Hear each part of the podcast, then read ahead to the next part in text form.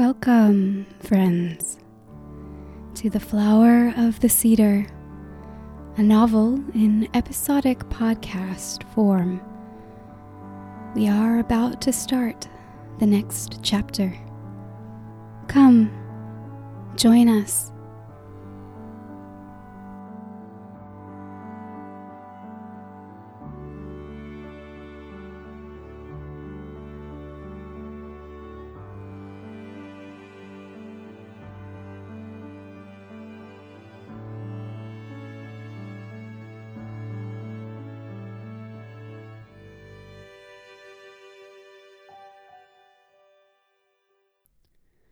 Chapter nineteen. The Answer That Is Not an Answer. She could not shake free from the things he had told her, not that day nor in the weeks following. What did it mean? She had believed in the passion and anger of Nissa, believed her wronged, and the god unjustly silent. She had believed Nissa asked for his answer because she wanted it. Yet it had come, and Nissa had not stretched out a hand toward it. Why? The day of their first walk on the mountainside returned to Lara with the tread of Dane's booted feet beside her. She had said she wished she knew the goddess could be trusted. "Do you?" Dane had said. "If that is true, then she will show you." Did Nissa keep her hearts from the goddess because she would not answer her, as she said? Did the woman have a case against her, as it seemed? Was the goddess trustworthy or cruel? Lara did not share her thoughts with Jan, for she began to imagine confronting Nissa, and she felt Jan would counsel her against it, thinking of Nissa's pain. Yet Lara could not spare much regard for this. The insistence of the paradox she had struck upon would not let her rest, and she wanted it answered for her own search. To that, any care for Nissa must give way. She grew more hardened in this resolve, deadening within her memories of Jan's rebuke the last day in Naina's home. She wrestled into silence, the second heart-finding, the voice, "You should have cared," telling herself she needed this, she must know. One day, as the heavy snows shrank, releasing rivulets from beneath their weight, and children emerged to gambol in the streets, Lara knew she would find Nissa and ask her. She waited until Leah had left to join her friends, and Jan and Dane had gone with Toman to his workshop. Nissa sat in her room at a small table, beside a window looking out onto the mountain, her hands busy with mending. A large basket filled with clothing stood at her elbow. Lara knocked on the open door frame and entered the room. Nissa looked up and nodded. A second chair was drawn up to the table, but Lara did not move toward it. She stood instead in the center of the room, feeling vaguely that she should like the open door at her back, so she could turn and flee if she wanted. "I met with someone at the springs," she said finally, when Nissa did not speak. Nissa laid her work down and looked at Lara. "He said when your son died, you came before the gun and challenged the god to answer why he let the child die." The older woman's body stiffened. "He said you told the people you would not give up your hearts until the god answered you," Lara said. "He said you would not hear what any of your elders would say." Nissa stirred. "Yes," she said. And she rose from her chair, holding her hands before her as though resting them on the remembered spar. Her eyes shone brightly and her lips parted. She stared at Lara as though at a herald of the end of the world. "But Dane came," Lara said, unsure why she felt and heard anger in her voice. "And you never asked him what message the god sent. You said the god owed you answer, but you spat in Dane's face." Nissa's staring eyes fixed on Lara, now breathing constrictedly. The woman made no sound nor movement. Lara at last took another step forward, a howling in her mind, a sudden, furious urge to push through, to see, to make Nissa show her the truth. "Why have you never in all this time asked to hear the answer you say you want so much?" she said. "Are you a liar?" Nissa snapped into motion suddenly, seizing Lara's shoulders, painfully shoving the girl before her until Lara had stumbled over the threshold and almost fallen down the flight of stairs. Catching herself on the third riser, Lara turned and looked back at Nissa, whose white face now flamed like a phoenix against the dusk of the hallway behind her. Without another word, Nissa turned and disappeared into her room, shutting the door with finality. Lara descended the staircase, flat within, to the sound of sobbing, muffled through the walls. "Why did I do that?" she thought uneasily, afraid now that the surges of insistence had left her. Would Nissa drive them out, as Naina had done? Would she only drive out Lara? Where could Lara go in the trackless wild? Would Jan still accompany her when she heard what Lara had said? She left the house and went to join the others at Toman's workshop, dreading the return and the evening meal. Jan looked quizzically at her lowering storm of a countenance, but Lara would not meet her eyes, and Jan did not press her. They worked quietly beside one another for the remaining hour or two of the day's labor, then began the inevitable walk back. Yet at the meal, Nissa sat like stone and said nothing. Lara, terrified, never dared to look at her, and could not attend to the gentle talk of the day's work and studies in which the others in the family engaged. She lifted her food to her lips without tasting or seeing it, and throughout the meal she kept her left hand buried in the ruff of her ruby winter lion, trying to take comfort from its heat. The meal at last concluded, Nissa broke her silence, speaking a few words to Toman in Mahogany Dryadic. He looked at his wife, then told his sons to take Leah upstairs and ready her for sleep. Once she had been laid in her bed, they might rejoin the family. Lara's body grew numb with fear. Toman and Nissa beckoned them all to the adjoining room, lit gently within. Her fingers tightened on her winter lion, and she resolutely watched the floor. They sat without speaking until John and Tion came into the room, taking up seats beside their parents. All eyes turned to Nissa. She had risen to stand. Lara finally raised her eyes to the woman's face, but Nissa was not looking at her, and Lara did not know how to read what she saw there. Nissa walked across the room and came to stand before Dane, who began to rise also to meet her, looking with concern upon her, but she held up her hand, and he sat back. Then, to Lara's astonishment, Nissa sank slowly down, down to her knees, down with forehead bent to the floor.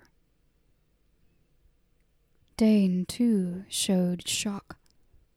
But he spoke no word, and Nissa also kept silent. What felt like hours passed. At last she spoke, and her voice sounded utterly unlike any tones they had heard from her before. It broke and ground, as though dragged hard-willing over shale and boulder. And what she said was, "Forgive me, runner. I will hear what the God has sent you to say." "Oh, dear one," Jan whispered impulsively beside Lara, body shifting as though drawn moon on sea to the form of the prostrate woman. Lara herself felt that she could never move from where she sat. Of all eventualities, she had not expected this. Dane left his chair now, kneeling in front of Nissa, where she had bent double and hidden her face. He laid his hands on her shoulders gently, and when she looked up at him, took her hands in his own. He raised her to her feet and stood before her. "Nissa, daughter of Lissarinen," he said, "the God sent me to tell you that he saw you in the streets as you held your child and wept. And he saw you all that night when you carried your son's body alone to the river and made for him a bed of rushes to carry him to the sea. You did not know the God with you, but he numbered your tears, and in his very hearts felt all your pain." Nissa fell senseless, heavy as an avalanche, tendons releasing from long rigidity. Dane caught her and held her up. Toman, where he sat, had begun shivering. His sons came to sit beside him, and he turned his face against Tion's shoulder.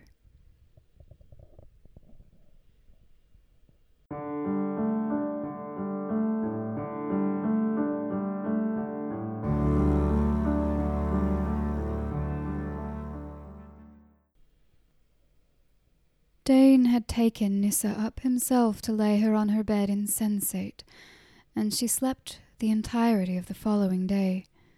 Toman went in to her once she woke, and they closed their door and did not open it for some hours. Jodan remained home that day and, together with Tion, cared for Leah. Dane, Jan, and Lara ran Toman's shop.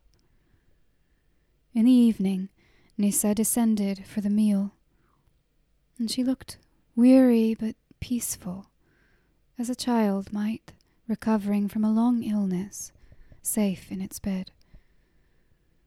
She asked Dane if they all might speak once more, and he assented. Her sons again put Leah to sleep, and the family gathered.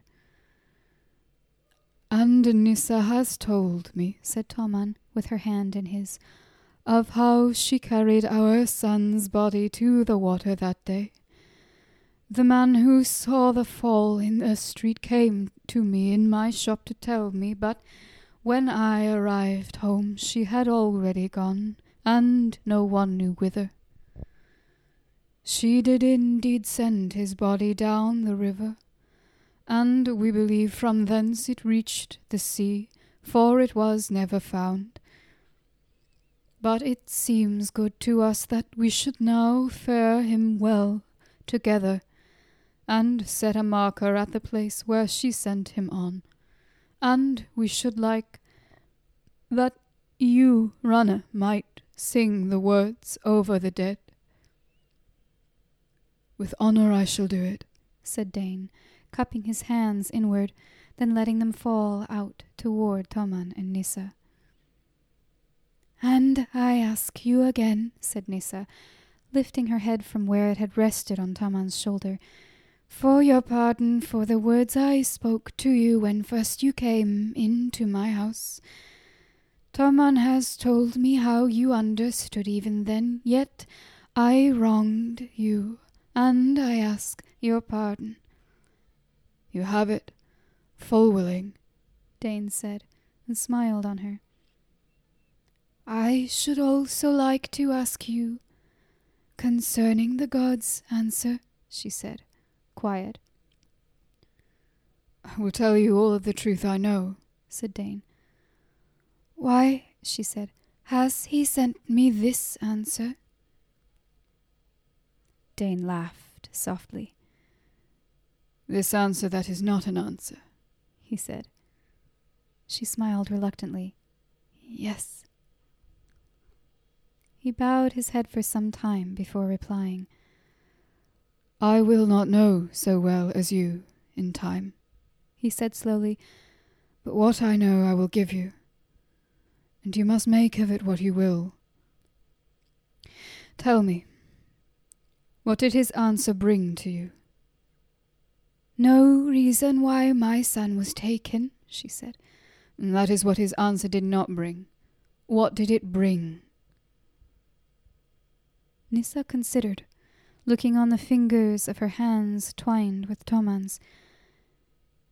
"It brought me word that he saw me," she said, "and this brought calm as though after a great storm within me, though I do not know why, for he has still not answered what I asked."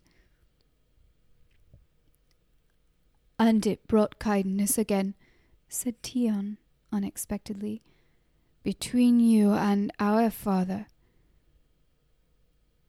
Nissa looked with surprise at her son. He looked back at her, but his eyes held no rebuke. "That is so," said Nissa, as though to herself.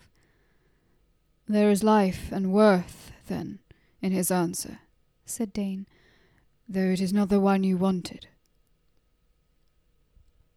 She dropped her gaze.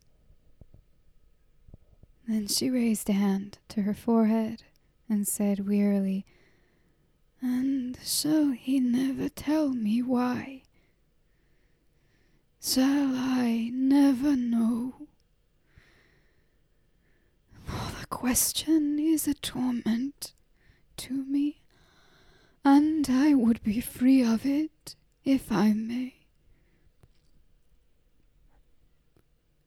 Dane watched her, seeming to consider with care his next words.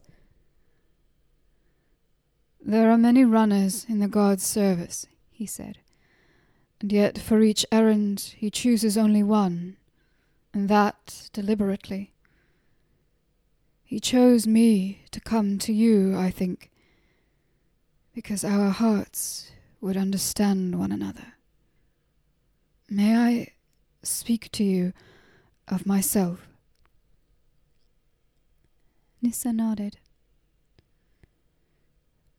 "My parents served in the temple of the god all my childhood," Dane began.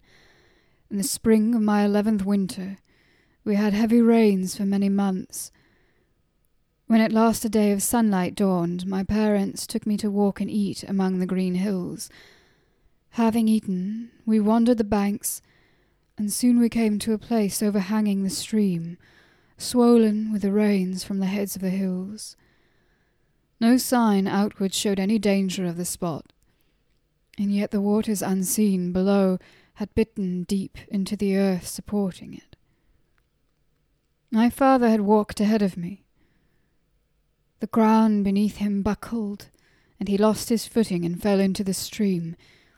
He struck his head on a rock as he fell, but his body caught against two great branches wedged against the current, and my mother in the instant of his fall ran from behind and tried to crawl to him along the thicker branch, to lift his head so that he might not drown. She turned and shouted to me to run back for help, but before she finished speaking, the ground gave way, loosing the roots of the fallen trees. And she and my father both disappeared beneath the water. The current was too strong for my mother alone, bearing my father's senseless body. And they both perished. Lara heard beside her Jan's low, hidden catch of the breath. I lived for many winters in wild anger after, said Dane. His voice strode with peace firmly forward, not unfeeling, but neither anguished. They died with no grand theme, no meaning in it whatever. They died without the mark of living hand on the matter, their own or others. Surely, I thought, this could fall only to the god, and if he dealt with his servants in such fashion, that he was broken and evil, and I would have no part of him. Nissa shivered, listening. Yet I could not leave him unchallenged. I had such hatred for him then that I spent my days in his temple, screaming accusations and demanding he face me. Those who served in the temple knew of my parents, and they had great patience with me, though I often flew at them when they came to lead me out of the courts where worshippers gathered. I kept returning, for I knew of no life outside his home, and he had betrayed me.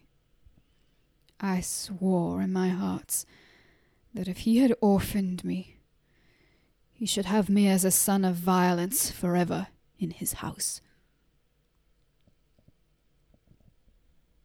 For two winters I continued in this way, until at last I grew exhausted with it, and became instead sober as a dead thing, haunting the colonnades, sitting beneath the walls and watching the ceremonies, hearing the prayers, seeing the faces of the peoples who came there. The temple servants fed and clothed me and made for me a pallet in a protected place, where I slept sparely. Many tried to speak with me, but I said nothing but that the god should tell me why he had taken my parents. If any pressed me with questions or tried to draw my interest, I grew enraged and tried to strike them. They soon ceased speaking with me, but let me wander the courts as I would, so long as I did not disturb the worshippers. If I did, they barred me from the courts until nightfall, when they left the corridors vacant and a single low door open for me. And did he... And so you, Nissa asked, her face trembling, for truly you have made your peace with him. You run for him. Why did he let your parents die? Dane looked at her silently for a while, and the others, sitting in the room, could see the aching within him. Oh, dear heart, he said. You are hoping that the next words I speak will be his answer to your own question as well. She laughed shortly, looked down at her hands and said, That is so. He did not answer that question for me. Likely he shall not for you. Either. Not yet. Dane looked at Nissa with great steadiness in his eyes. I do not know why my parents died, nor why your son died. He has told me only that there will come a day when I will stand on my own two feet and see the answer with waking eyes. Why might I not know it at once? I asked him. You cannot understand, he said, until you have known both sides of death. Nissa took this in with evident confusion. But you serve him, she said at last, frustrated. Why? Why? Again, Dane held his peace for some time before answering. When he did, the cadence of his voice was slow, careful, measured. I serve him because I learnt something. In the silence, after my thrashing about in my pain, I learned that why was not my only question. I thought I could not go on unless he answered it, and I found, in the end, that his answer to my deepest question brought me enough. Enough to go forward, still carrying the unanswered why before him. What question? What kind of god would do such a thing? Dane said, even more lowly. Who he was. No one spoke. Nissa seemed transfixed, staring, unseeing at the floor, hearing Dane's words again and again, unfolding them, considering them. She began to speak, then subsided. She twisted the fist of one hand into the palm of the other. What? She began again, but her voice broke. Lara felt flush with shame at hearing the private noise, the pain in the gut of Nissa's weeping. What did he... My words cannot carry it, Dane said, turning his hands up, helpless. Only drinking it will serve. It was... love touching me. Love at the center. His warmth returned me to myself. And though it did not come in that season, in those since, he has shown me in the ebbing and waxing tides of my grief, that we shall not be sundered forever. Through Nissa's body ran a quiver unconscious as stone shattering. She nodded once, closed her eyes, and reached for her husband's hand beside her. They all sat without speaking for quite some time, and the lights of the room faded gradually, for the hour of sleep had long passed. Suddenly, Jan began to sing, softly, below breath, a tune Lara did not know.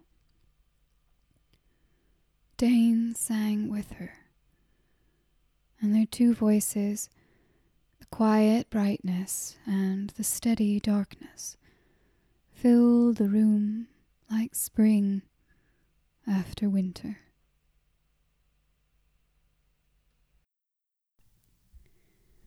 The Flower of the Cedar is written, produced, and published by me, Kay Ben-Avraham.